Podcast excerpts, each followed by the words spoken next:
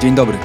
Słuchacie Strony Świata w podcaście Tygodnika Powszechnego. Ja nazywam się Krzysztof Story, a przy drugim mikrofonie czeka na mnie reporter i korespondent wojenny Wojciech Jagielski. W tych rozmowach przyglądamy się światu z unikalnej perspektywy, z bardzo bliska. Dzień dobry Wojtku. Dzień dobry. To jest drugi odcinek Strony Świata, więc na wstępie dziękujemy Wam za wszystkie dobre słowa i komentarze po premierze. Dzięki, że jesteście z nami i wspieracie nas także za pośrednictwem serwisu Patronite, bo to dzięki Waszemu zaangażowaniu możemy ten cykl prowadzić. Jeśli jeszcze nie słuchaliście pierwszego odcinka, gorąco polecam tę rozmowę o wojnie w Czeczeniu. Historię o wojnie sprzed 20 lat, która dziś jest boleśnie aktualna. Wiele też mówi o samej postaci Władimira Putina, dlatego dzisiaj zapraszamy Was na drugi odcinek tej opowieści.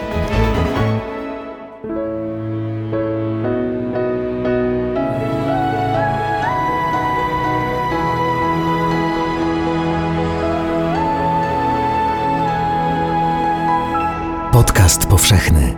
Weź, słuchaj. Dzisiaj przeniesiemy się do Gruzji, do Ukrainy. Będziemy też chwilę w Serbii. Pokażemy, czym były kolorowe rewolucje i jak kawałek po kawałku rozpadają się imperialne marzenia Rosji i samego Putina.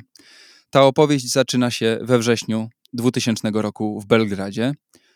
Wojtku, nie byłeś tam osobiście podczas rewolucji buldożerów, ale jak pamiętasz tamte wydarzenia? W ogóle nie pamiętam i nigdy nie byłem na Bałkanach, poza jakimś drobną podróżą turystyczną przez Chorwację. Bałkany bardzo żałuję, bo to ponoć piękny zakątek, ale rzeczywiście to nie, Bałkany nie wchodziły w moją strefę wpływów. Ja wciąż zajmowałem się wtedy Kaukazem, Czeczenią. E, tam wojna, ta wielka przycichła. Jakoś, prawdę powiedziawszy, nie zwracałem uwagi, co tam się dzieje.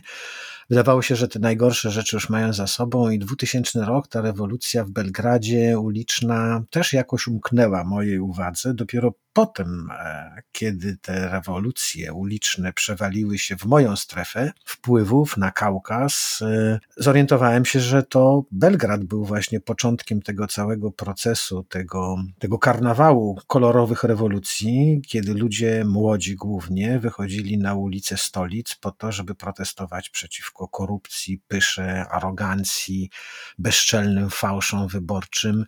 E, odsuwali od władzy może nie tyranów, może nie jakichś strasznych dyktatorów, ale po prostu władców, którzy przy tej, przy, tej, przy tej władzy się zasiedzieli i nie sposób ich było ruszyć. Zaczęło się od Belgradu i w Belgradzie obalono prezydenta Miloszewicza, e, wyjątkowego mm, prezydenta, bo... No tutaj chyba możemy mówić o tyranii swego rodzaju, no to jest zbrodniarz wojenny jednak. No tyran to może zbyt wiele powiedziane, może on marzył, żeby być tyranem, może mu ta tyrania się gdzieś marzyła, natomiast no, został ogłoszony i skazany jako zbrodniarz wojenny, a tyranem myślę, że pozostał wciąż w marzeniach. To była dyktatura i trudno nazwać Serbię za jego panowania pewnie krajem demokratycznym, ale nie chcę tu dywagować o, o czymś, czego na oczy nie widziałem, więc w tej Serbii to się zaczęło i Rosja, która. Mm, Serbia zawsze była rosyjską przyjaciółką i największą sojuszniczką na Bałkanach, więc sądzę, że mm, Moskwie ta rewolucja, która zmiotła Miloszewicza, jednak sojusznika, nie była mile widziana, ale Rosja nie bardzo wiedziała, co z tym począć, co z tym zrobić. E, Rosjanie już wtedy starali się mm, stawiać jakieś płoty, które miały grodzić ich strefę wpływów.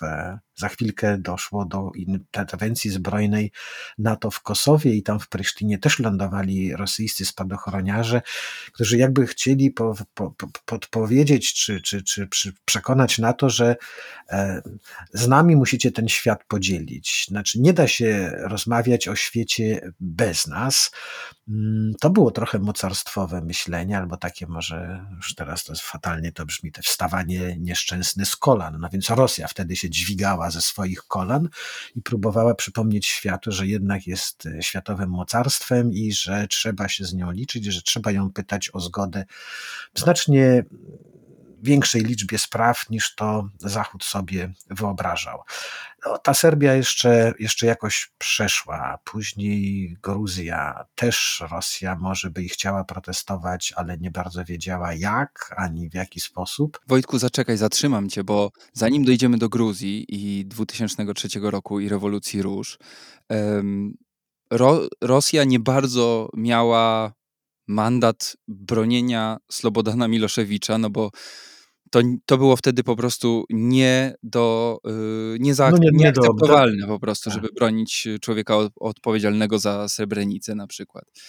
Yy, ważnym chyba momentem przed rewolucją róż w Gruzji jest 11 września 2001 roku. Z całą pewnością. 11 września mm, zamachy terrorystyczne na Nowy Jork i na Waszyngton E, sprawiły, poza wieloma innymi sprawami, ważniejszymi i większymi, e, zdjęły z Rosji takie piętno e, zbrodnicze, które przylepiło się do niej z powodu wojen czeczeńskich, z powodu sposobu, w jaki Rosja tą wojnę czeczeńską prowadziła. Zachód potępiał Rosję, bronił Czeczenów jeszcze w 1999 roku, w 2000, a Rosja po prostu równała Czeczenię e, z ziemią i, i ludność cywilną traktowała z, z wyjątkową bezwzględnością i brutalnością.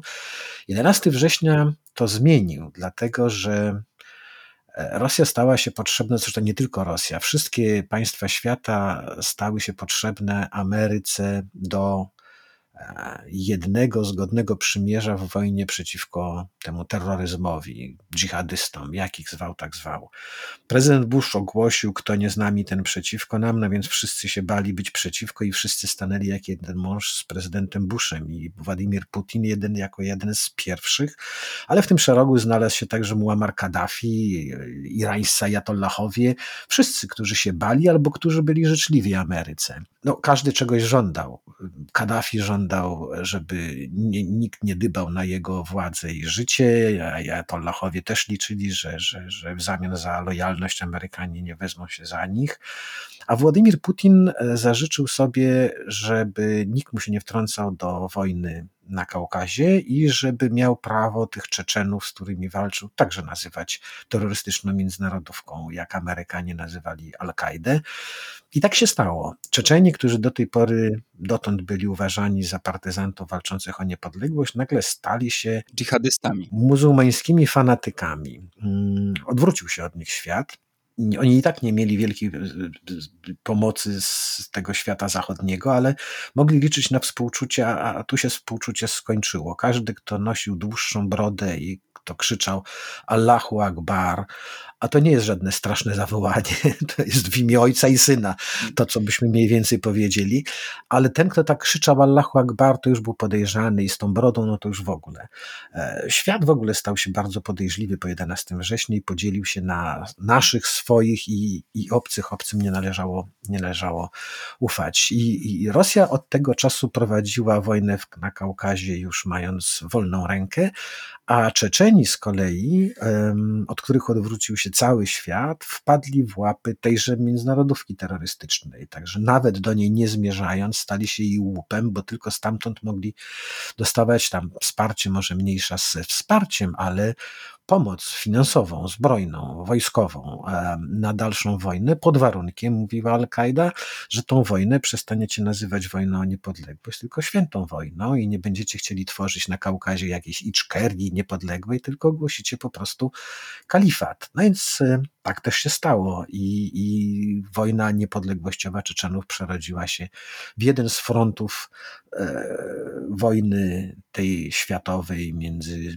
światowymi dżihadystami i, i, i resztą świata. Powiedz mi, czy dla Rosji 11 września to był taki powrót na salony swego rodzaju, bo tak. jeszcze mhm. wojna w Czeczenii, y, bombardowanie Groznego, zrównanie miasta z ziemią, y, to chyba do tego pasuje określenie terror, to jest kwiecień 2000 roku i niewiele ponad rok później nagle Rosja jest częścią koalicji zachodniej. Jednym z najważniejszych sojuszników no, dla Amerykanów, może nie sama Rosja, ale żeby dokonywać inwazji na Afganistan, Amerykanie potrzebowali baz mm, w Uzbekistanie, w Tadżykistanie, w Kirgizji, czyli w krajach, które Rosja uważała za swoją strefę wpływów, które kiedyś nie tak dawno stanowiły część Związku Radzieckiego. No więc, żeby dostać to, Amerykanie musieli także rozmawiać e, z Rosjanami. Rosja się łaskawie mm, na to zgodziła. Putin rządził drugi rok. Tak na dobrą sprawę nikt nie wiedział wciąż, kim on jest. Czy on jest tylko malowanym królem, czy też już zdążył z tego z tej roli króla malowanego e, przepoczwarzyć się w takiego prawdziwego, już realnego cara, ale nie wzbudzał ani trwogi, ani jakiegoś szczególnego szacunku. Nawet po Czeczeni? E, po Czeczeni tak, tak. No, budził, budził grozę może, czy, czy jakiś wstręt jakiś, no, bo, bo nikt tak nie walczył w sposób tak ostentacyjny w tamtych czasach. No, no nikt, no, też przesadzam, no, bo przez chwilę skończyła się wojna na Bałkanach, gdzie, gdzie gdzie, gdzie mordowano się i gdzie dopuszczano się aktów ludobójczych. E, w Afryce walczono w sposób jeszcze bardziej barbarzyński w Liberii, w Sierra Leone czy, czy w Rwandzie, ale w Europie no, wydawało się, że ten sposób prowadzenia wojny, gdzie walczyło się z ludnością cywilną po to, żeby zaszantażować partyzantów, zmusić ich do złożenia broni.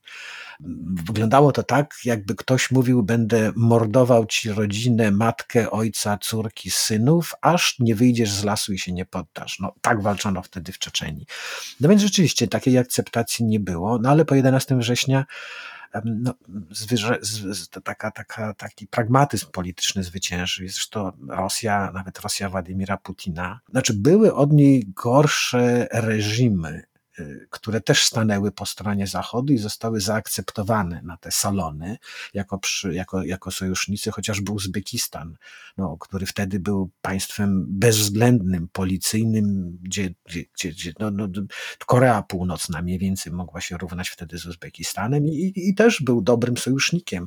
Wszyscy byli potrzebni, wszyscy, którzy przechodzili na tą dobrą zachodnią stronę, byli, byli przyjmowani do koalicji. Zachód y, zaprowadzał w świecie demokrację, za sojuszników miał wojskowych tyranów, jak prezydenta Egiptu Mubaraka, czy prezydenta Musharafa, generała też w Pakistanie, więc to myśmy tylko udawali, że nie widzimy albo nie chcieliśmy, żeby y, ktokolwiek widział to zakłamanie Zachodu, ale wszyscy w świecie doskonale to widzieli. Ale o Rosji mieliśmy rozmawiać, a odbiegliśmy bardzo dawno na południe od Hinduków ale rzeczywiście to był taki. Rosja wróciła do roli może jeszcze nie tego światowego mocarstwa głównego rozgrywającego, ale już powoli e, zaczęto, Zachód zaczął się z Rosją liczyć i Rosja wracała jako taki jeden może z tych drugorzędnych rozgrywających i na Bałkanach, i w południowej Azji. No, też ciekawiło, ciekawiło świat co, jak będzie układał e, porządek spraw w Rosji nowy prezydent Putin, no bo, bo Jelcyn to był taki kompradorski kapitalizm, a tu przychodzi nowy przywódca, więc e, ciekawiło świat, e, kim on będzie. I takie były skłonności, tak jak z Gorbaczowem, jak z Jelcynem, to na Zachodzie pokutuje i myślę, że kiedy przyjdzie, bo kiedyś zawsze przyjdzie następca Putina, też będzie z jednej strony takie obwąchiwanie, nieufne, bardziej może niż kiedykolwiek, ale pierwsze będzie mieć, żeby oswoić oswoić go. Więc oswajano Putina wtedy. Oswajano, a wizja e, putinowska Rosji to jest wizja imperialna, przynajmniej tak lubimy o tym myśleć. No i w ciągu kilku lat, tak naprawdę, na tej imperialnej wizji, marzeniach, pojawiają się bardzo mocne rysy. To znaczy kolorowe rewolucje. Pierwsza z nich Belgrad, rok 2000, no i trzy lata później pokojowe protesty w całej Gruzji, które dzisiaj znamy jako rewolucja róż. E, zresztą mechanizm praktycznie ten sam, to znaczy dużo młodzieżowych organizacji, oskarżenia o finansowanie ich z zachodu. E, zresztą e, gruzyjska organizacja Kmara chyba się nazywała, tak. wzorowała się na serbskim odporze, czyli tak. to, to, w zasadzie oni się uczyli od, od Serbów, jak, jak to robić. E, pretekstem sfałszowane e, wybory e, i protesty doprowadzają do obalenia, ustąpienia prezydenta popieranego przez Rosję Edwarda Szewardnadzego i władzę obejmuje Michał Saakaszwili. A Rosja nie może nic zrobić?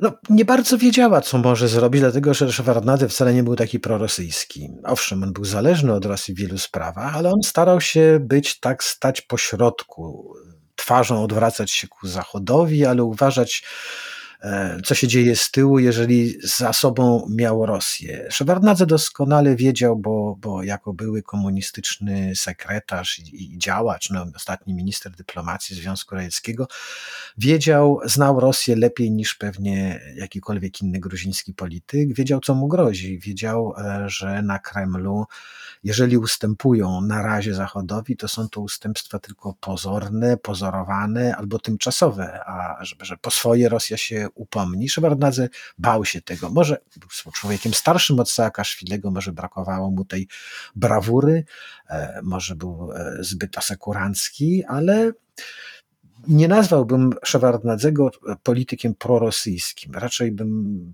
powiedział, że bardziej był prozachodni, tylko bardziej się bał może tej, tej, tej swojej nawet prozachodniości. E, natomiast rządził państwem przeżartym przez korupcję, biednym, zniszczonym wojną, e, pogrążonym w takiej beznadziei i w tej Gruzji w zasadzie wydawało się, że no nic się nie da zrobić, taki imposybilizm, tak? Kolejne modne słowo. Kolejne modne słowo. No ale rzeczywiście, ja pamiętam, byłem w Gruzji w październiku, przed wyborami rozmawiałem z ludźmi, których prognozy, których prognozom ufałem i które, które, których te, te, te, te prognozy się sprawdzały. Jechałem przed wyborami, po to, żeby zorientować się, to były wybory parlamentarne, czyli wcale nie jakieś takie ważne, e, jak na Gruzję. Wróciłem do Warszawy przekonany, że tam się absolutnie nic nie zmieni te sygnały, które przychodziły z Tbilisi, że wybory zostały oszukane, że młodzi chcą protestować, no wszyscy się tego spodziewali, tylko z tego nigdy nic nie było. Od wyjdą młodzi, pokrzyczą, w Gruzji zawsze krzyczano w rozmaitych sprawach, a nawet załatwiano polityczne porachunki na głównej ulicy y, miasta. W którym momencie się zorientowałeś, że to jest na serio? Kiedy te protesty w Tbilisi trwały bodajże już tydzień, i kiedy cała Gruzja zaczęła się zjeżdżać do miasta, no, scena polityczna Gruzji to jest e, taki niewielki plac przed parlamentem przy Alei Rustawelego. Tam się wszystko rozgrywa i wiece, i demonstracje, i ta wojna domowa, która e, też tam się zdarzyła na początku niepodległości, też była główna walka, toczyła się właśnie pod tym parlamentem. I, I, kiedy ta cała Gruzja stanęła i zewsząd ludzie zaczęli zjeżdżać do Tbilisi, żeby domagać się dymisji Szewardnadzego, mm, i nic na to nie pomagało, żadne ustępstwa, żadne obietnice, no to, to, to, to sobie pomyślałem, że, że, że rzeczywiście mm, należy do tej Gruzji wracać ponownie. I to była nauczka też dla mnie, jako dla dziennikarza, że owszem, człowiek wyrabia sobie rozmaite kontakty i ma e, analityków miejscowych, którym ufa, natomiast nie można zamykać się tylko w tym gronie, bo to są, to byli, nie szukałem nikogo z nowych, a należało poszukać kogoś, kto, jak śpiewała Johnny Mitchell, nie wiesz nikomu po trzydziestce, więc należało szukać i rozmawiać nie tylko z profesorami, ale porozmawiać na przykład z jakimś szefem którejś z organizacji studenckiej na Uniwersytecie Czawczawadzego, chociażby w Tbilisi. Być może on by mi powiedział coś, w co na początku bym nie uwierzył, albo potraktował to jako takie, taką właśnie typową gruzińską brawurę, ale okazało się, że tak, że, że, że, że, że stało się dokładnie to, co przeprowadziło zapowiadali już dawno ci młodzi, że tego starego przywódcę w końcu obalą. No i że zwycięży Michail Saakaszwili, którego w Polsce kojarzyliśmy głównie z tym jednym z czterech pancernych, Gruzinem, który jeździł w czołgu i też się Saakaszwili nazywał. A tu się okazało, że stanął na czele ulicznej rewolucji. Nie tylko, że stanął na czele ulicznej rewolucji, ale, ale zwyciężył i został nowym prezydentem kraju. Pamiętam ten dzień, kiedy ta rewolucja się dokonała, Szewardnadze ustąpił. Nie pamiętam, która to była godzina, gdzieś środek nocy. Poszliśmy z koleżankami, kolegami gdzieś na jakąś spóźnioną kolację przy gruzińskim winie. Rozmawialiśmy i raptem ktoś stanął przy nas. Ktoś wysoki, bo taki rzucił cień na, na stół.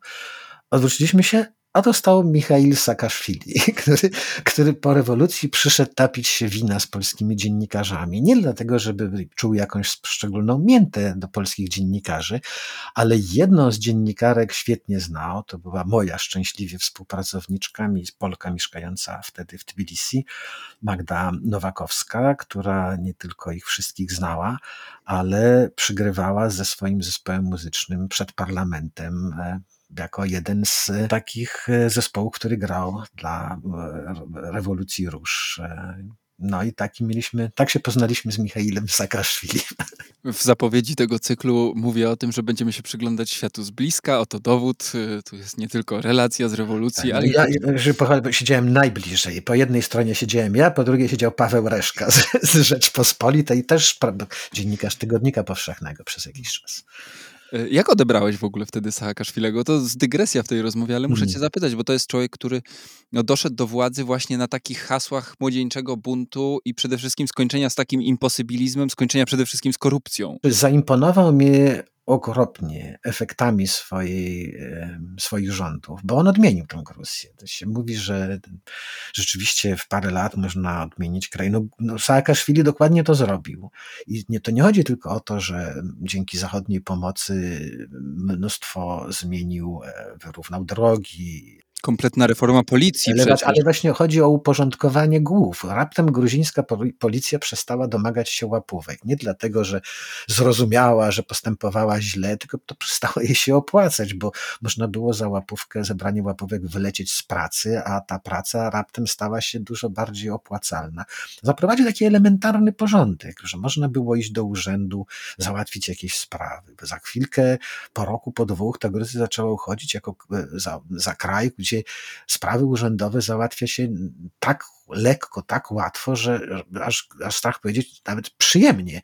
E, więc to było, to było coś niezwykłego i, i rzeczywiście Gruzini tego Saakaszwilego wczesnego, mm, no może nie uwielbiali, ale zachłysnęli się nim, ale było w nim coś. Ja go nie lubiłem od samego początku. Może człowiek się uprzedza, a może za bardzo wierzy temu pierwszemu wejrzeniu, ale ona mnie jakoś rzadko kiedy zawodziło i miłość od pierwszego wejrzenia się sprawdziła i, i te wszystkie znajomości, mniej bliższe lub dalsze od pierwszego wejrzenia jednak jednak jakoś tam się sprawdzały. Z Saakaszwilim to pierwsze wejrzenie nie było takie coś w nim było takiego, co mi nie pasowało i, i to jednak zwyciężyło. Uważałem go jednak, no, w sumie polityk e, za kogoś bardzo wyrachowanego, że on kogoś tam udawał. E, no, ruch był młodzieżowy, to była ta Kmara, ale Saakaszwili Miałem go za człowieka, który nigdy nie miał swojej młodości, który chodził może do podstawowej szkoły, a później raptem zrobił się takim młodym starym, takim od razu politykiem. Przecież on miał dwadzieścia parę lat, kiedy Szewardnadze ściągnął go do Gruzji i zrobił ministrem sprawiedliwości, bo, bo cieszył się opinią człowieka samobójczo odważnego brawurowego, no, no właśnie samobójczo odważnego. Jak coś trzeba było zrobić, gdzie każdy z tych polityków dwa razy pomyślał, to posłać Saakaszwilego, a ten robił to wszystko bez wahania.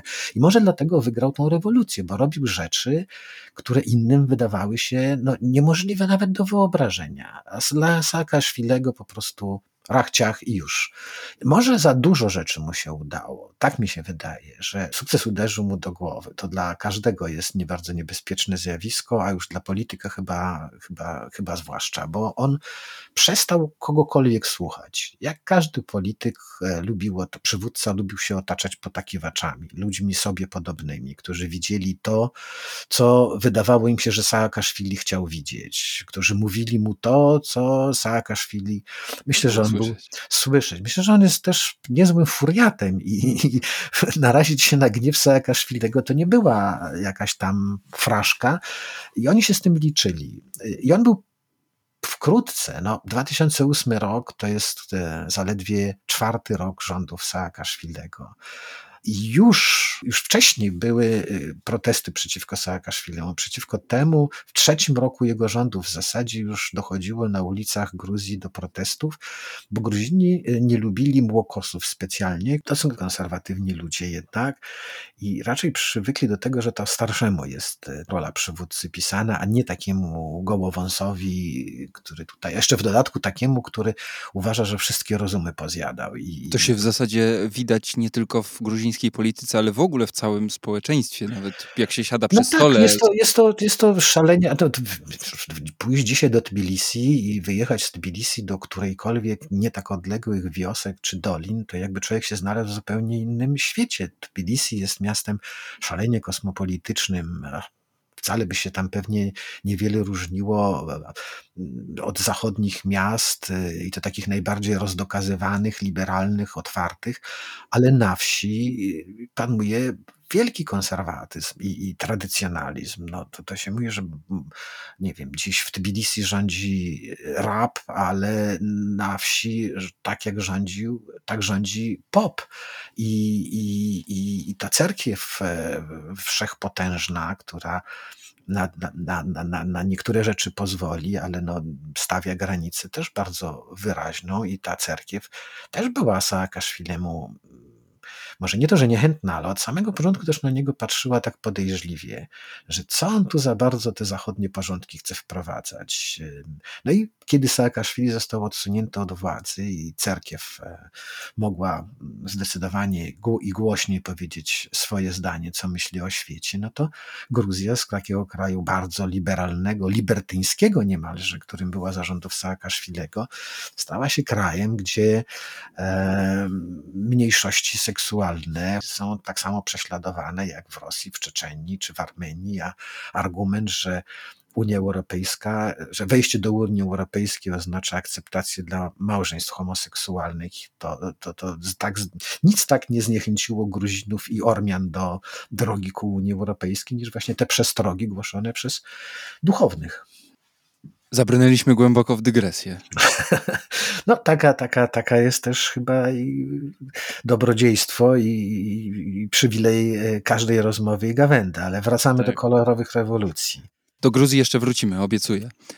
Ale wracamy, bo rok po rewolucji róż, nazwa pochodząca od kwiatów, które protestujący trzymali w dłoniach, 23 e, listopada e, ustąpił Szewardnadze.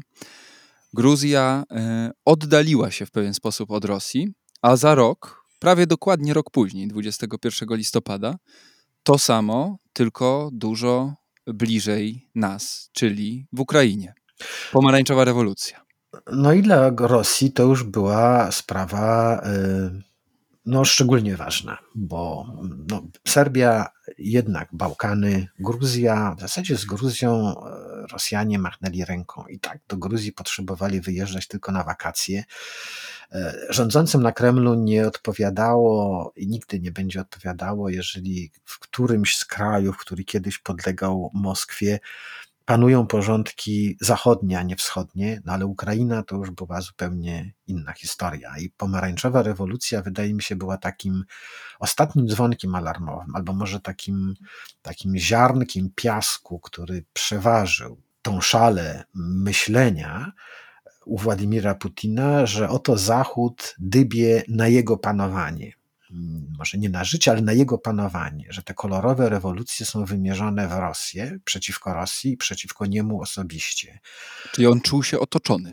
Jeszcze wtedy może nie, ale, ale już ta Ukraina, no Ukraina, Rosja zawsze, no Dziś się przekonujemy o tym, że traktowała Ukrainę, nigdy nie traktowała Ukrainy jako państwa niepodległego. Zresztą wprost to Putin mówi, że, że Ukraina nigdy to nie jest żadne państwo, że nie ma tam gadania o jakiejkolwiek suwerenności, że w zasadzie Ukraińcy nie są Ukraińcami, tylko Rosjanami mówiącymi, nie wiem, bardziej po ukraińsku, zachodnimi Rosjanami. Niewyraźne. E, I na to już e, Putin uważał, że nie może sobie pozwolić, a ta pomarańczowa rewolucja przecież się udała. Zwyciężyli ci, którzy, którzy wzorów dla siebie szukali na zachodzie, a nie na wschodzie. Więc dla Rosji, Rosja zaczęła się wtedy bardzo zaniepokojona rozglądać, co będzie dalej, gdzie dalej nastąpi kolejna rewolucja. Mówiło się o Białorusi. Wybuchła wkrótce w Kirgizji. Tam no, to też kraj peryferyjny i nic wielkiego się nie stało, ale o tych rewolucjach mówiło się wtedy stale, że będą wybuchać we wszystkich krajach byłego Związku Radzieckiego, w którym panuje korupcja, panowała wszędzie, w którym nie ma uczciwych wyborów, nigdzie się nie przeprowadzało uczciwych wyborów, w którym e, rządzący nadużywają władzy, wszędzie nadużywali, czyli w zasadzie na całym obszarze Związku Radzieckiego znajdowały się warunki sprzyjające tym kolorowym rewolucjom i odbywały się one, czy przygotowywały się one według tego samego schematu. To młodzi wychodzili na ulicę i obalali, albo starali się obalić tych przywódców. Owszem, młodzi podpatrywali, co zrobili ich rówieśnicy w krajach, gdzie ta rewolucja się udała. Gruzini podpatrywali Serbów, później Gruzinom się przyglądali Ukraińcy. Ukraińcom z kolei e, przyglądali się Kirgizi i wszyscy, którzy mieli ochotę taką samą rewolucję u siebie przeprowadzić. Ktoś może w tym widzieć teorię spiskową i, i widzieć za tym wszystkim jakiegoś Sorosza czy CIA. I rzeczywiście wiele organizacji praw człowieka czy propagujących prawa obywatelskie były związane z rozmaitymi organizacjami czy instytucjami finansowanymi przez Sorosza. Ktoś w tym może widzieć światowy spisek Żydów i Basonów, a ktoś może uznać, że oto bogacz, który dorobił się na giełdzie, chce coś zrobić dobrego. Ani jeden z jednego obozu nigdy nie uwierzy w jakąkolwiek argument drugiego obozu. Młodzi, którzy zaczęli w Europie nosić długie włosy, nie byli agentami CIA, tylko dlatego, że wcześniej takie długie włosy nosili studenci w Kalifornii, przecież na Boga jedynego. I trochę to też tak się odbywało. Coś, co się sprawdziło w jednym miejscu, było przeszczepiane gdzie indziej, albo przynajmniej próbowano przeszczepiać, że a może się, a może się przyjmie tak, jak się przyjął amerykański jazz. E, ja tak przynajmniej uważam, że to się nastąpiły zderzenie, czy, czy, czy, czy wiele spraw, zlało się ze sobą. Ta, ta, ten, ten byt, który kształtował świadomość i świadomość, która była sobie przekazywana pokoleniowo z kraju do kraju. Charakterystyczne, że to młodzi stali na czele tych kolorowych rewolucji. Wojtku, mhm. czy ty miałeś kiedyś długie włosy? Miałem, miałem, miałem. No, słuchaj, kiedyś Bob Dylan powiedział, pytany przez dziennikarza, czy dlaczego nosi długie włosy. I Bob Dylan mu odpowiedział, że wie pan co, wszyscy mają długie włosy, tylko jednym rosną na zewnątrz, a drugim do środka. Ja to, to, jestem ze spóźnionego pokolenia, bo jestem rocznik 60., więc nie zdążyłem na ten czas e, dzieci kwiatów, e, ale to jest moja muzyka, to są moje, to są moje książki, to są moje filmy to jest takie także też moje wyobrażenie wolności, które jest mi bardzo bliskie.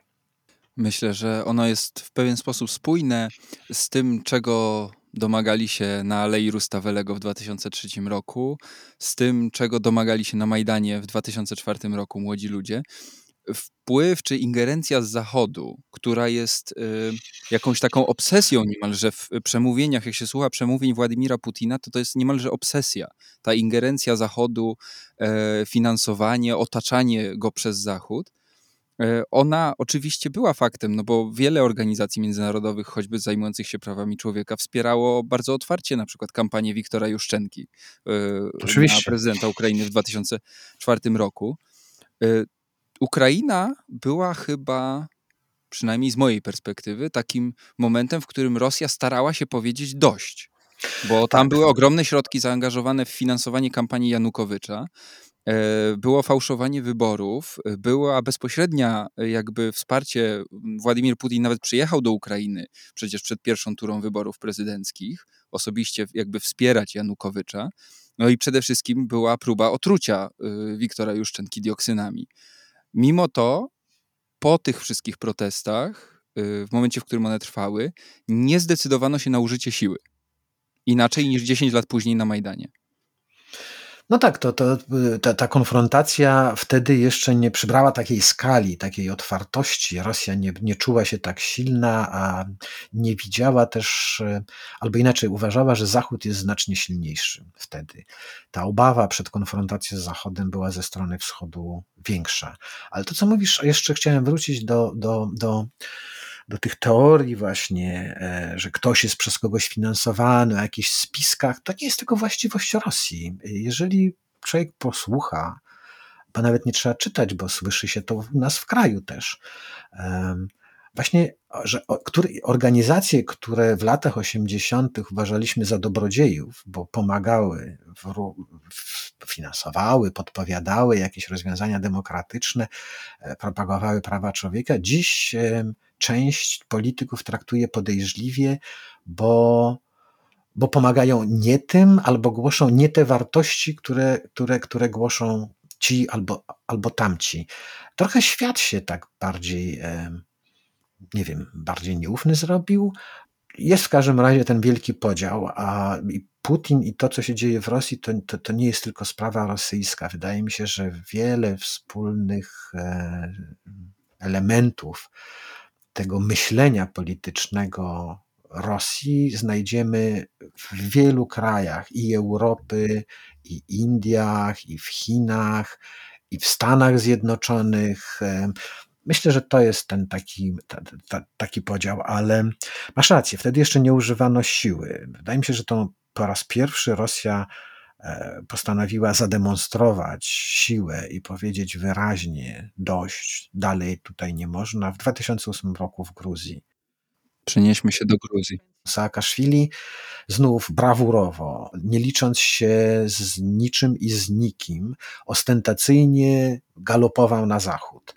E, pamiętam z tych pierwszych lat e, jego prezydentury, on nawet nie chciał tracić czasu na jakieś tam rozmowy z Unią Europejską, z Polską, chciał rozmawiać tylko z Amerykanami. To byli dla niego partnerzy. Dopiero kiedy Amerykanie jakby dali mu do zrozumienia, że, że, że, że może nie aż tak wprost, może troszkę licz się z tym, co, co Rosja powie, on zaczął rozmawiać z Unią Europejską, a zwłaszcza z Polską, widząc w tej Polsce dobrego pośrednika w rozmowach, z, zwłaszcza w Polsce w rozmowach e, z, z Amerykanami. E, jego język e, polityczny irytował Putina no, do, do, do granic wytrzymałości. I wiadomo było, że jeżeli będzie chciał uderzyć, jeżeli Rosja będzie chciała uderzyć, to Gruzja będzie najłatwiejszym przeciwnikiem, choćby z tego powodu, że da się sprowokować najłatwiej. Były dwa przynajmniej takie dwie pułapki, e, z których albo jedna, albo druga musiała zadziałać. Od lat 90. E, w Gruzji zbuntowane były dwie prowincje, z których i obydwie one wygrały wojny secesyjne, i południowa Osetia i Abchazja. Miały swoje pretensje uzasadnione i żale wobec Gruzinów, uważały, że nie po drodze im z gruzińskim państwem. Gruzini buńczucznie i, i, z wielką pychą odmawiali nawet słuchania pretensji Osetyjczyków i Abchazów. Rosja mm, wspierała te, tych separatystów dyskretnie, a w 2008 roku zastawiła na Saakaszwilego pułapkę i on się dał sprowokować. Wybuchła wojna o południową Osetię w południowej Osetii. Rosjanie wykorzystali ten błąd gruziński, którzy liczyli, że są znacznie silniejsi niż byli naprawdę. I rozgromili Gruzinów najpierw w południowej Osetii, a później posłali wojska w głąb terytorium gruzińskiego. Pamiętam, był taki dzień, trzeci czy czwarty, bo ta cała wojna trwała kilka dni, pięć mhm. bodajże. E, e, więc tego trzeciego czy czwartego dnia mm, w Tbilisi pojawiły się plotki, że kolumny pancerne rosyjskie ruszyły z Gori. To jest miasto nie tak odległe od Tbilisi i już są w zasadzie na rogatkach. I one w końcu, te czołgi stanęły. One rzeczywiście, myśmy pojechali wtedy i one, te, te, te, te, te, te kolumny rosyjskie, no były przynajmniej kilka kilometrów za Gori, ale na Tbilisi nie ruszyły. To jest 60 chyba kilometrów z Gori do Tbilisi. Z Gori, tak, ale one stały, y, to było jakieś 30-40 kilometrów od Tbilisi już. I uznali dowódcy i przywódcy z Kremla, że, że to wystarczy, że nie ma co iść dalej. bo przegrana wojna wystarczy Gruzinom, żeby obalili Saakaszwilego w tej swojej powojennej traumie i na nowego przywódcę wybrali kogoś, kto nie narazi ich na kolejną konfrontację, upokarzającą konfrontację z Rosją, bo przecież to była żadna wojna. Gruzini nie byli żadnym przeciwnikiem dla Rosjan. To akurat się Rosjanom nie do końca udało, no bo Saakaszwili dopiero w 2013 roku oddał prezydenturę. Saakaszwili utrzymał władzę, aczkolwiek no już e, protesty przeciwko jego rządom z centrum Tbilisi w zasadzie się nie rozchodziły. E, on odpowiadał agresją na agresję. Wiadomo było, że to się musi skończyć cudem w zasadzie dotrwał do końca swojej kadencji. Myślę, że gdyby w 2012 roku jego partia wygrała wybory parlamentarne, a on, bo taki miał zamiar, z prezydenta miał się przesiąść na fotel premiera, prędzej czy później zostałby obalony w wyniku takiej kolejnej ulicznego buntu, bo Gruzini mieli już Saakaszwilego dość, a on już nie miał żadnego pomysłu na to, żeby zjednać sobie Gruzinów, a przede wszystkim jak wyprowadzić Gruzję z tej, z tej powojennej smuty, gdzie ją dalej? Też nie bardzo było, trudno sobie było wyobrazić, że co, Saakaszwili upokorzony przegra, po przegranej wojnie pojedzie przepraszać się z Putinem, którego któremu ubliżał i, i, i Putin, który ubliżał z kolei Saakaszwilemu, rozmawiali ze sobą jak chuligani. Więc chuligani rozmawiają ze sobą, obrzucając się najgorszymi e, obelgami, i, i chuligani nie są dżentelmenami. No, nie siadają za stół, nie potrafią pewnie nawet robić dobrych min do, do, do złej gry. Trudno sobie było wyobrazić, jak Saakaszwili miałby się dogadywać z Putinem, a Gruzja z Rosją, a Gruzja jak bardzo by nie chciała od tej Rosji uciec, to nie przestaje być od niej związana gospodarczo, politycznie. No to widać dzisiaj. Gruzja dzisiaj odmówiła przyłączenia się do sankcji zachodnich, chociaż cały czas na zachód patrzy, bo wie, że e, bez Rosji, bez handlu z Rosją, nawet bez rosyjskich turystów, wyzionie ducha gospodarczo po prostu zbankrutuje. I premier e, Garibaszwili ogłosił wprost, że Gruzji nie stać na to, żeby przyłączyć się do zachodnich sankcji dziś. Więc Saakaszwili nie zrobiłby tego tym bardziej wtedy, kiedy jeszcze pałał e, rządzą rewanżu, urażony w tej swojej dumie męskiej. E, to straszna rzecz, urażona duma męska u polityka gruzińskiego to, to jest gotowa wojna domowa. Zwłaszcza u tak charakternego polityka. Y, opowiedzmy trochę o samej wojnie, bo ty na niej byłeś. Przeczytałem jeden z twoich tekstów y, z tej wojny z sierpnia 2008 e, roku. Cytat szybki. Gruzini wierzyli, że błyskawicznym ciosem uda im się ogłuszyć potężnego, ale nieruchawego przeciwnika, Rosję, zająć południową Osetię, zbuntowaną prowincję, która podjudzana przez Kreml ani myślała uznawać rządy z Tbilisi. Potem zamierzali schować się za, przed rozsierdzonym, ryczącym z wściekłości Kremlem, za plecami zachodnich przyjaciół. Plan był prosty: y, wziąć szturmem miasto, zawalić tunel pod Kaukazem drogowy, który był w zasadzie jedyną drogą, jaką Rosja mogła przemieścić tam znaczące siły. To się z perspektywy gruzińskiej wtedy wydawało proste i pewne. E, szybko się okazało, że takie nie jest. Rosjanie Gruzinów zmiażdżyli po prostu e, w tej wojnie. E, potem zresztą też pociski kasetowe używane nad Gori, sporo zniszczeń. Byłeś tam.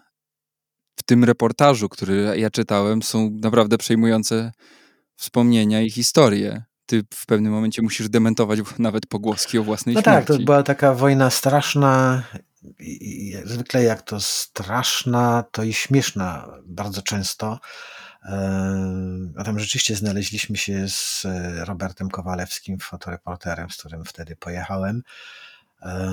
Zagadaliśmy się po drodze i wjechaliśmy do, do Cchinwali, już na drugą stronę granicy. Zostaliśmy ostrzelani przez ludzi, którzy też pewnie sądzili, że my jesteśmy jakąś E, najpierw może myśleć, że jesteśmy jakąś, jakąś, nie wiem, szpicą nacierających Gruzinów, a potem może, że zwykłymi szabrownikami, którzy grabią e, miasto, korzystając z wojny. Tak czy siak, e, tam dostałem się pod taki karabinowy ogień, jak nigdy wcześniej i szczęśliwie nigdy później. Nie mogłem zwykle jak się jest w takich sytuacjach wojennych, dziennikarz wpada w jakąś tam strzelaninę mm, i nawet jak jest niebezpiecznie, to lżej się robi, znaczy może lżej, pewnie człowiek się czuje, bo wie, że nie jest celem że strzelają do kogoś innego, a człowiek się znalazł tam przypadkiem. No bo jak, żeby mieli strzelać do dziennikarza? On tutaj jest tylko i wyłącznie świadkiem, nieproszonym gościem, miłym, niemiłym, nieproszonym i tylko świadkiem. Szkoda kulek na, na, na, na, na, na dziennikarza, zwłaszcza jeżeli się strzela z przeciwnikiem.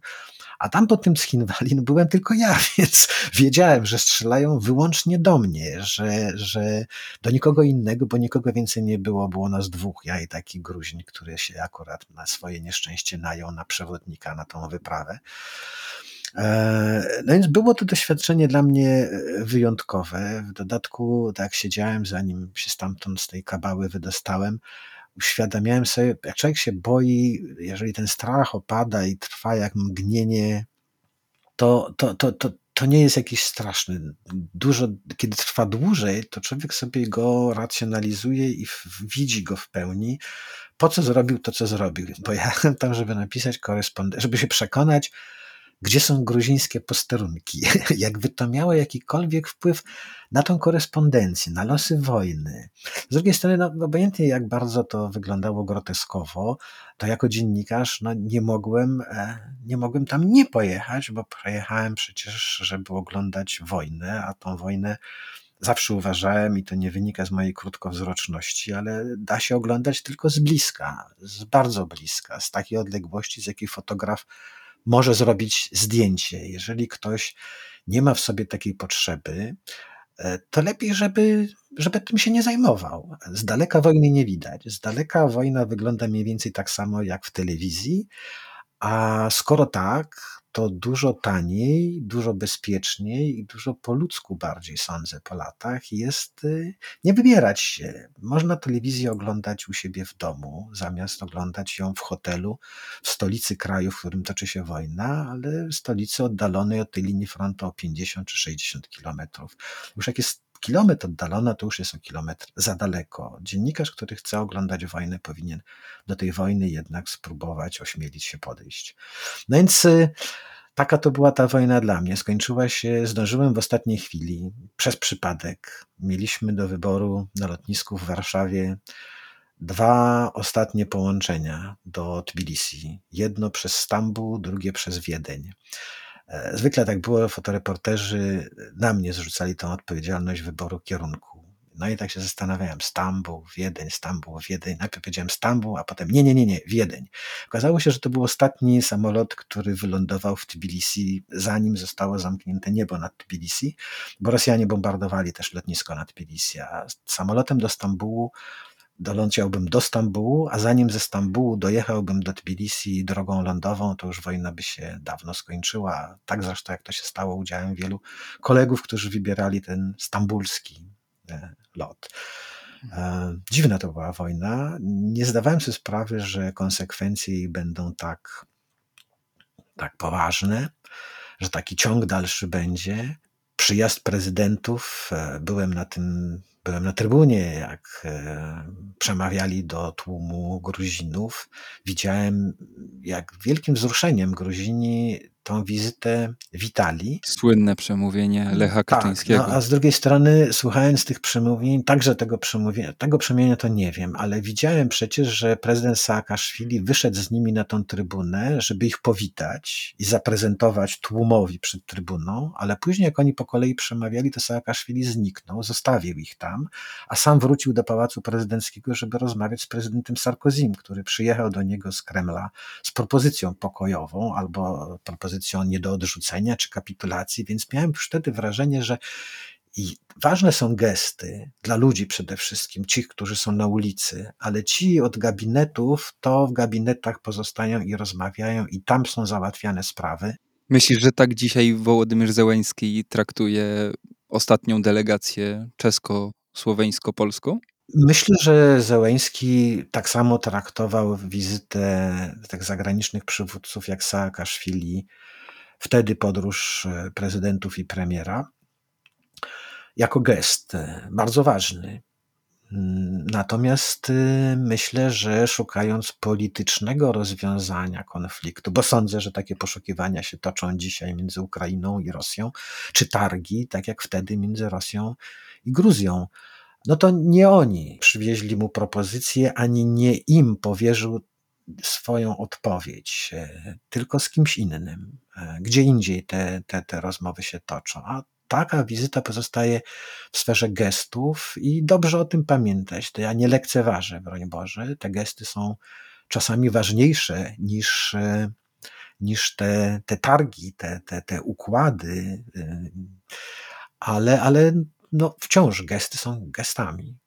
Wróćmy na chwilę jeszcze do Cchinwali, gdzie chwilowo leżysz schowany za samochodem marki Opel i słuchasz strzałów, które gdzieś tam przelatują nad głową.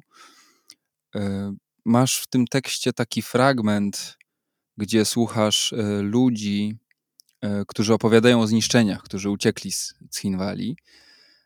I to jest coś, co jest bardzo aktualne, też mam wrażenie dzisiaj, dlatego przytoczę. Piszesz tak. Nie ma ludzi nieszczęśliwszych niż ci, którym udało się uciec wojnie. Owszem, ratują życie, ale tracą wszystko, co się dotąd na to życie składało: bliskich, domy, cmentarze, a przede wszystkim poczucie bezpieczeństwa, wiarę i nadzieję. Wiedzą już, że nie ma nic pewnego, że wszystko, o co się w życiu zabiega, może zostać zniszczone w mgnieniu oka. Opowieści uchodźców są o krzywdzie i bólu, jakie czują, a nie o tym, co się rzeczywiście wydarzyło. Sprawdzać ich relacje, nieufnie odnosić się do zdarzeń, jakie opisują, to okradać ich nawet z tej krzywdy, jedynego, co im pozostało. Podczas tego ostrzału nagle pojawiają się dwie postacie znikąd na ulicy, które przechodzą. Opowiedz to spotkanie. A, rzeczywiście, byśmy byli przekonani z tym Gruzinem, że jesteśmy tylko my za tym samochodem i ci, którzy do nas strzelają. Sytuacja absolutnie groza, po prostu koszmar, z którego nie ma, wydawało się, że nie ma wyjścia, bo, bo i każde rozwiązanie e, tak ryzykowne, no wojna się toczy dookoła, a tu raptem patrzymy, a tą dróżką, przy której myśmy siedzieli, idzie jakaś taka para, wspina się starszy, starsza pani, starszy pan, Gruzini, to później się zorientowaliśmy, poznaliśmy po rysach twarzy, że to są Gruzini. I oni tak nawet też zwrócili na nas uwagę, że my te za tym samochodem jesteśmy tak schowani, skuleni, i oni tam sobie szli. Tak jak nas zaczęli mijać, to ten Gruzin, nie wiem dlaczego, to był Gruzin taki z Tbilisi, który mówił po rosyjsku, albo może dlatego, że był ze mną, to mówił po rosyjsku, a nie po gruzińsku. Później dopiero sobie tak dziwne mi to się wydało. W każdym razie on do tych, tych, tych, tych, tych dziadków mówi takim cicho, żeby ich tak nie, nie wsypać. Mówi do nich, że tutaj strzelają, strzelają tutaj, uważajcie. A ten starszy pan tak na niego popatrzył, mówi, no, no tak, mówi, strzelają. Jak wojna, to strzelają. I poszli sobie dalej. Do nich nie strzelali, bo jestem przekonany, że ci, którzy strzelali, to nas brali za złodziei, którzy przyjechali z Tbilisi szabrować e, domy i ten samochód, za którym żeśmy się chowali, prawdopodobnie należał do któregoś z tych, którzy do nas strzelali. Przekonany był, że przyjechaliśmy po to, żeby, żeby tego Opla Corse odjechać gdzieś tam w Sinodal. Powiedz, bo na pewno wszyscy są ciekawi, jak ci się udało z tej sytuacji wydostać. E, w międzyczasie chyba amerykańska telewizja któraś podała, że y, w Cchinwali zastrzelono polskiego dziennikarza. O tym się później dowiedziałem i to była wiadomość w ogóle e, rozpowiadana przez władze gruzińskie. To był taki dziwny wyjazd dla mnie. Ja zresztą w Gruzji jeździłem od roku końca lat 80. i tam wielu znałem i pracowałem w Gazecie Wyborczej i Gazeta Wyborcza cieszyła się no, ogromną renomą byliśmy takim wschodnim Le Mondem, Guardianem i pamiętam, to był jedyny czas, kiedy Saakaszwili wtedy w Tbilisi zapraszał na rozmowy. W środku nocy, to była trzecia w nocy, czwarta w nocy, wybranych dziennikarzy i zostałem zaproszony ze dwa razy i w takim towarzystwie jak BBC, Economist, ktoś z Francji, z Niemiec, no z takich wielkich tytułów było mi, no czułem się wtedy rzeczywiście, że to ho, ho, ho, w jakież ja firmie pracuję i sam jaki jestem ważny, skoro tutaj prezydent mnie po nocy ściąga, żeby opowiadać swoje, swoje prognozy. E, a wtedy w tym Schinwali w zasadzie nikt z nas siedzieliśmy tam we dwóch, nie wiedzieliśmy co zrobić, bo z jednej strony no, czekać do nocy, żeby nie ci, którzy strzelają, nie wiedzieli do kogo strzelają, jaka pewność, co się dzieje dookoła. Yy, I w końcu ja się zdecydowałem, że, że, że no, trzeba.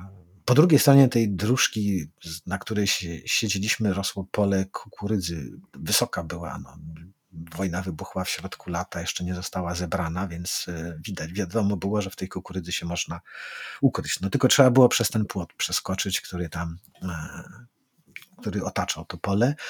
I bałem się, że jak będę przełaził przez ten płot, czy przeskakiwał, zaczepię się, spod... no i jak człowiek się zaczepi ubraniem, no to będzie tak wisiał po prostu, jak beznadziejnie i jak, jak, jak, jak cel nawet, jeżeli się nie będzie udawało, że jest się celem żywym. No ale e, w którymś momencie jakoś tak właśnie, nie wiem, doszło do mnie, że, że, że innego wyjścia nie ma po prostu.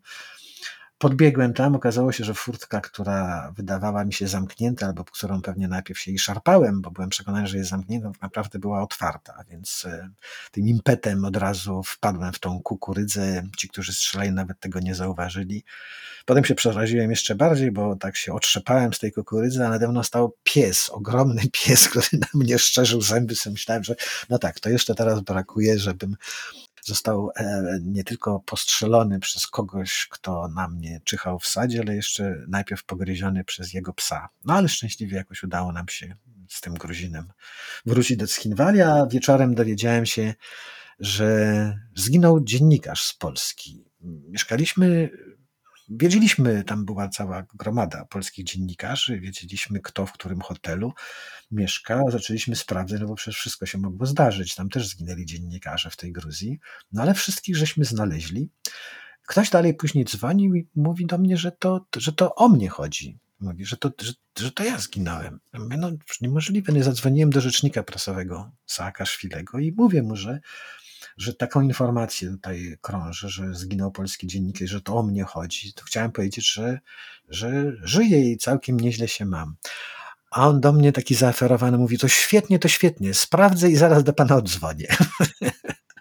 No, widać, nie byłeś ekspertem w temacie, e, więc potrzeba było cię potwierdzić, czy, czy na pewno mówisz prawdę. No, to zawsze jest dobrze, to jest elementarz dziennikarski, żeby potwierdzać informacje przynajmniej z dwóch niezależnych źródeł. To się dzisiaj opowiada i słucha jak dobrą przygodę, e, nawet te straszne momenty e, z wojny. Mam do ciebie ostatnie pytanie w tym wątku wojenno-rewolucyjno, wojenno-rewolucyjno-rosyjskim też. E, bo jak ty dzisiaj, z perspektywy już paru lat, z perspektywy też tego, co się dzisiaj dzieje w Ukrainie, patrzysz na te kolorowe rewolucje, no bo tak, Saakaszwili dzisiaj siedzi w gruzińskim więzieniu. E, Gruzja oczywiście dalej patrzy na zachód, ale mniej na pewno zdecydowanie niż za jego prezydentury. Ukraina jest pogrążona w wojnie, ale nawet wcześniej, przecież po pomarańczowej rewolucji, bardzo szybko władza wróciła w ręce Wiktora Janukowycza. Ludzie sami go wybrali wiele z tych zrywów niestety kończy się powtarzaniem tego modelu. Nawet o pomarańczowej rewolucji się mówiło, że to był bunt milionerów przeciwko miliarderom, że nic z tego oligarchicznego takiego modelu rządzenia Ukrainą się nie zmieniło. Czy to jest naprawdę rozpad imperium i rzeczywiste odwrócenie się od Rosji tych krajów, pójście w stronę demokracji i też w stronę Zachodu? Czy to są zrywy nieudane jednak?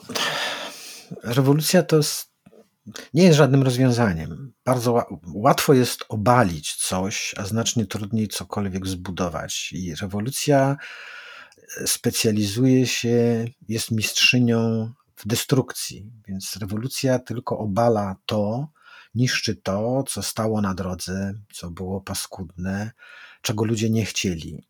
Natomiast e, nie pamiętam rewolucji, która zbudowała, stworzyła coś, co zostało, co miało później tym samym ludziom służyć.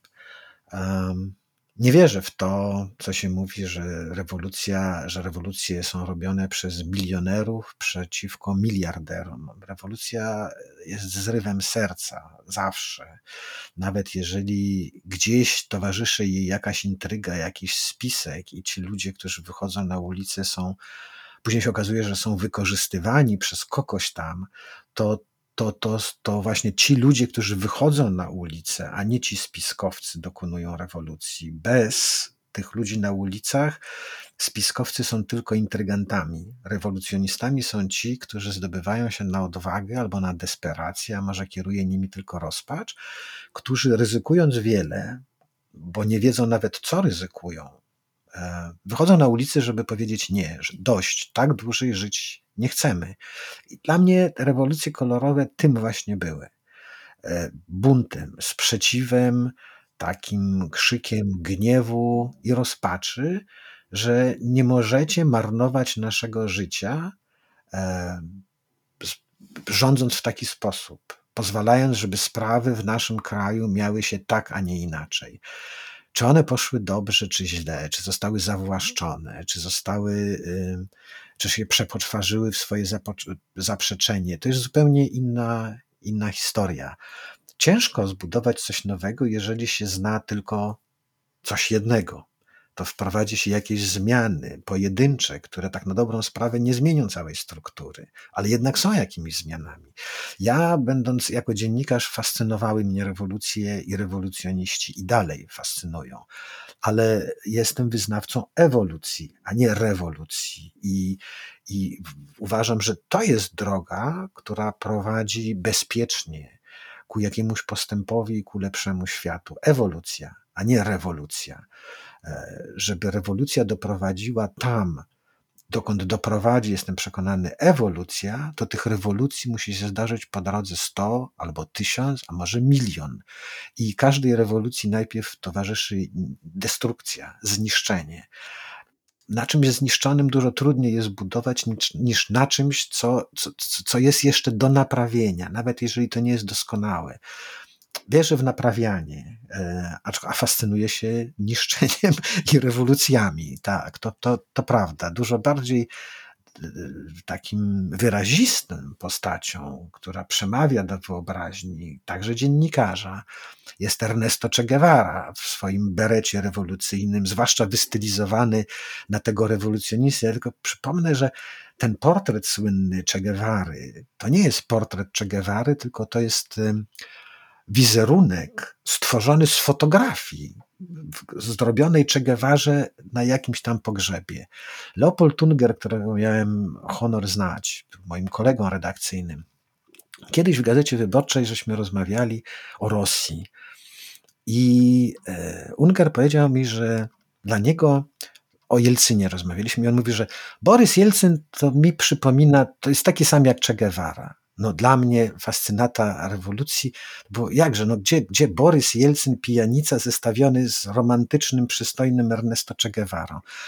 A Unger powiedział, obydwaj lepiej wychodzi, wypadali na fotografiach. I to jest też prawda, że ci rewolucjoniści dużo lepiej wypadają na fotografiach niż w rzeczywistości. I rewolucja też zdecydowanie lepiej wypada na fotografiach, albo później w e, szkolnych czytankach, czy w reportażach, czy, czy, czy w powieściach, niż e, jak się ją widzi e, w rzeczywistości. U Kapuścińskiego w Szachin Szachu jest taka scena najbardziej przejmująca z poniedziałku po rewolucji, kiedy niedziela barykady zwyciężyły, trzeba było je rozebrać, i w poniedziałek rewolucjoniści z tych barykad przychodzą i zastanawiają się, co dalej robić co zrobić w ten poniedziałek, kiedy rewolucja już zwyciężyła? Iść zbierać śmieci, bo są ze, ze, ze służb sprzątania miasta, dbać, żeby krany nie ciekły, taka, taka prozaiczna sprawa. Wczoraj jeszcze byli... Ciepła woda. Ciepła woda, a wczoraj jeszcze byli właśnie rewolucjonistami na barykadach. I, i to jest właśnie ta, ta codzienność i to jest też ten obraz tej, tego pierwszego dnia po rewolucji, który jest chyba najciekawszym ze wszystkich dni i najtrudniejszym. O rewolucjach kolorowych. Rozmawialiśmy długo i barwnie. Dzięki Ci, Wojtku, za tę opowieść, a za chwilę spojrzymy na świat w skrócie.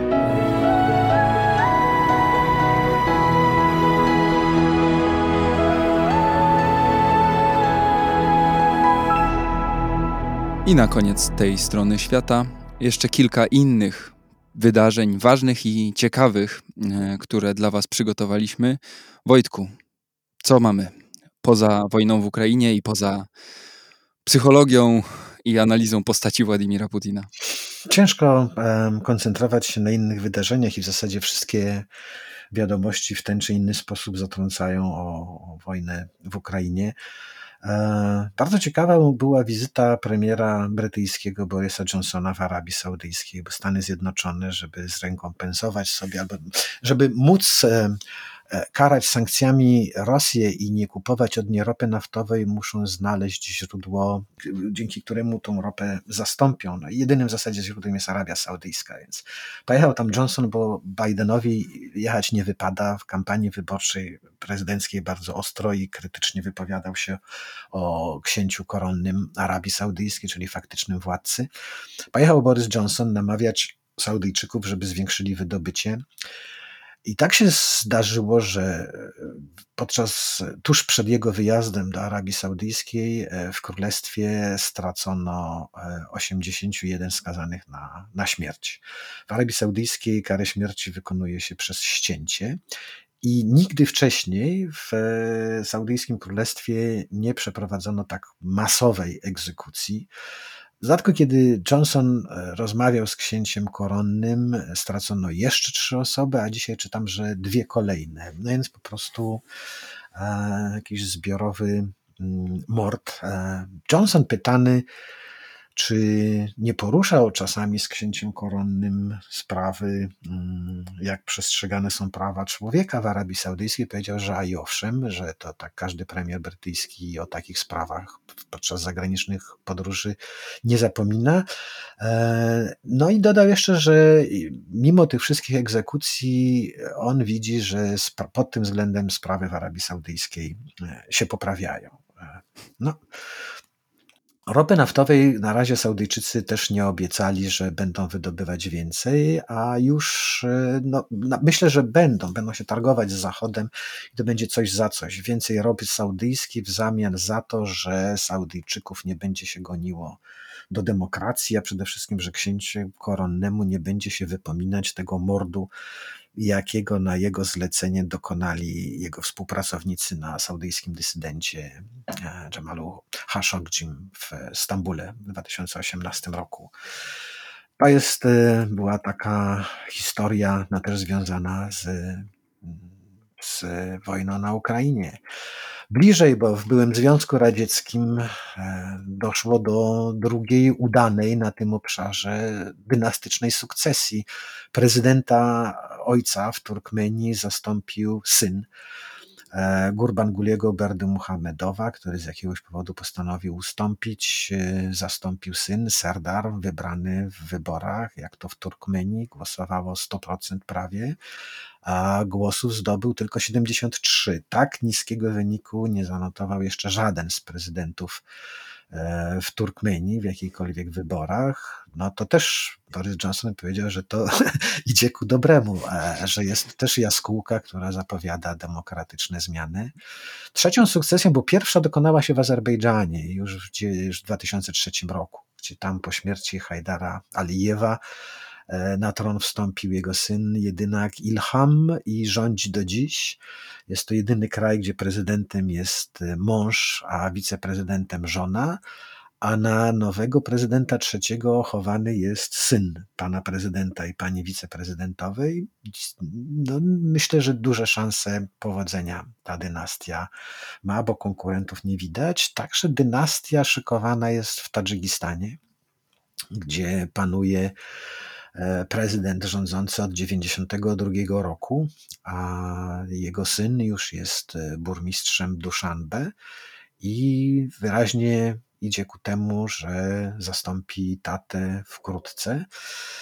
Próbowano tych dynastii także w innych krajach, w Uzbekistanie, w Kazachstanie, nigdzie się nie powiodły i to pewnie dlatego, że to są społeczeństwa szalenie tradycyjne i patriarchalne, a prezydent, założyciel Kazachstanu Nursultan Nazarbajew miał same córki, trzy, a prezydent Uzbekistanu Islam Karimow też córki, dwie, więc żaden z zięciów się na dziedzica nie nadawał. W Uzbekistanie to jest y, ciekawa wiadomość i szalenie ważna dla wszystkich i Uzbeków, i także tych, którzy noszą dżinsy na przykład, bo Uzbekistan to był kraj, gdzie e, bawełnę zbierano tak jak kiedyś pewnie na południu Stanów Zjednoczonych, e, e, nie nazywając tego pracą niewolniczą.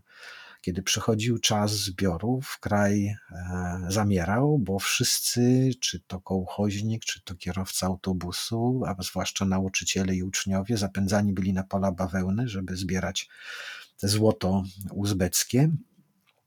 Działacze praw człowieka, ale także koncerny światowe parę lat temu, 10 lat temu powiedziały, że nie będą więcej tolerować tej niewolniczej pracy i zaczęły bojkotować uzbecką bawełnę.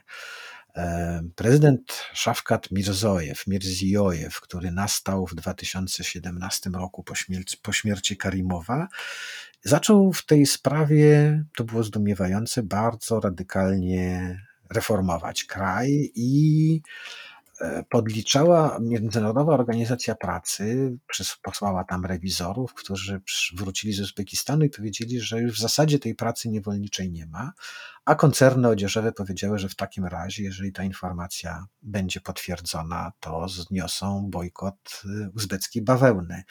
E, jeżeli tak e, rzeczywiście sprawy się potoczą, to będzie to dobry sygnał i może podobne eksperymenty i reformy udadzą się, udadzą się też gdzie indziej. A i na koniec może informacje, bo dzisiaj opublikowano mm, ranking najszczęśliwszych krajów świata. Uzbekistan nie jest w czołówce. Nie jest, nie jest, nie jest. No to nudne jest te rankingi, bo po raz piąty z rzędu wygrała Finlandia, drugie miejsce Dania, trzecia Islandia, czwarta Szwajcaria, piąta Holandia. W dziesiątce to państwa skandynawskie, e, Polska znalazła się na tej liście na 48 miejscu. Wydawało mi się, że nisko. E, jesteśmy tuż za Nikaraguą, Meksykiem i Chorwacją, a przed Salwadorem i Kuwejtem. Najgorzej z Europy wypadła Gruzja i Turcja na poniżej setki, na 150 krajów. Na samym końcu tej listy, czyli tam, gdzie ludziom się żyje najgorzej, i bo, tam doby, na, na dobrostan wpływało przede wszystkim poczucie bezpieczeństwa, które liczyło się zwłaszcza w tych czasach pandemicznych. No więc najmniej bezpiecznie, czyli najgorzej czuli się mieszkańcy Rwandy, Zimbabwe, Libanu i Afganistanu. Kolejne edycje tego rankingu wyglądają mniej więcej podobnie. Cieszy mnie wiadomość z Uzbekistanu. Zdarzyło mi się być i obserwować pachtę tak zwaną, czyli właśnie sezon zbiorów. E, pachta to po uzbecku i bawełna i sezon, kiedy się ją zbiera. Uzbekistan, kraj, który jest szóstym chyba producentem bawełny na świecie, naszych jeansów, naszych koszulek. Dobrze, że e, nawet tam zachodzą jakieś pozytywne reformy może będzie wspinał się w czołówce tego rankingu, który przedstawiłeś nam na koniec. Pojedzie Boris Johnson, sprawdzi i ogłosi. Czekamy, aż premier Wielkiej Brytanii nam powie, jak jest. To była Strona Świata. Przy mikrofonach Krzysztof Story i Wojciech Jagielski. Dziękuję Ci bardzo, Wojtku. Dziękuję, do usłyszenia. Do usłyszenia za dwa tygodnie. Słuchaliście podcastu Tygodnika Powszechnego i cyklu Strona Świata, w którym patrzymy na świat z bardzo bliska. Bądźcie z nami, słuchajcie nas dalej. I jeszcze raz dziękuję za całe wsparcie, które nam okazujecie także poprzez wpłaty w serwisie Patronite, bo to dzięki nim i dzięki Wam możemy ten cykl i inne podcasty tygodnika realizować. Do usłyszenia. Jeśli słuchają nas Państwo w Spotify albo w Apple Podcasts, zasubskrybujcie nasz kanał. Jesteśmy też w Google Podcasts i w aplikacji Lekton oraz na www.tygodnikpowszechny.pl/podcast.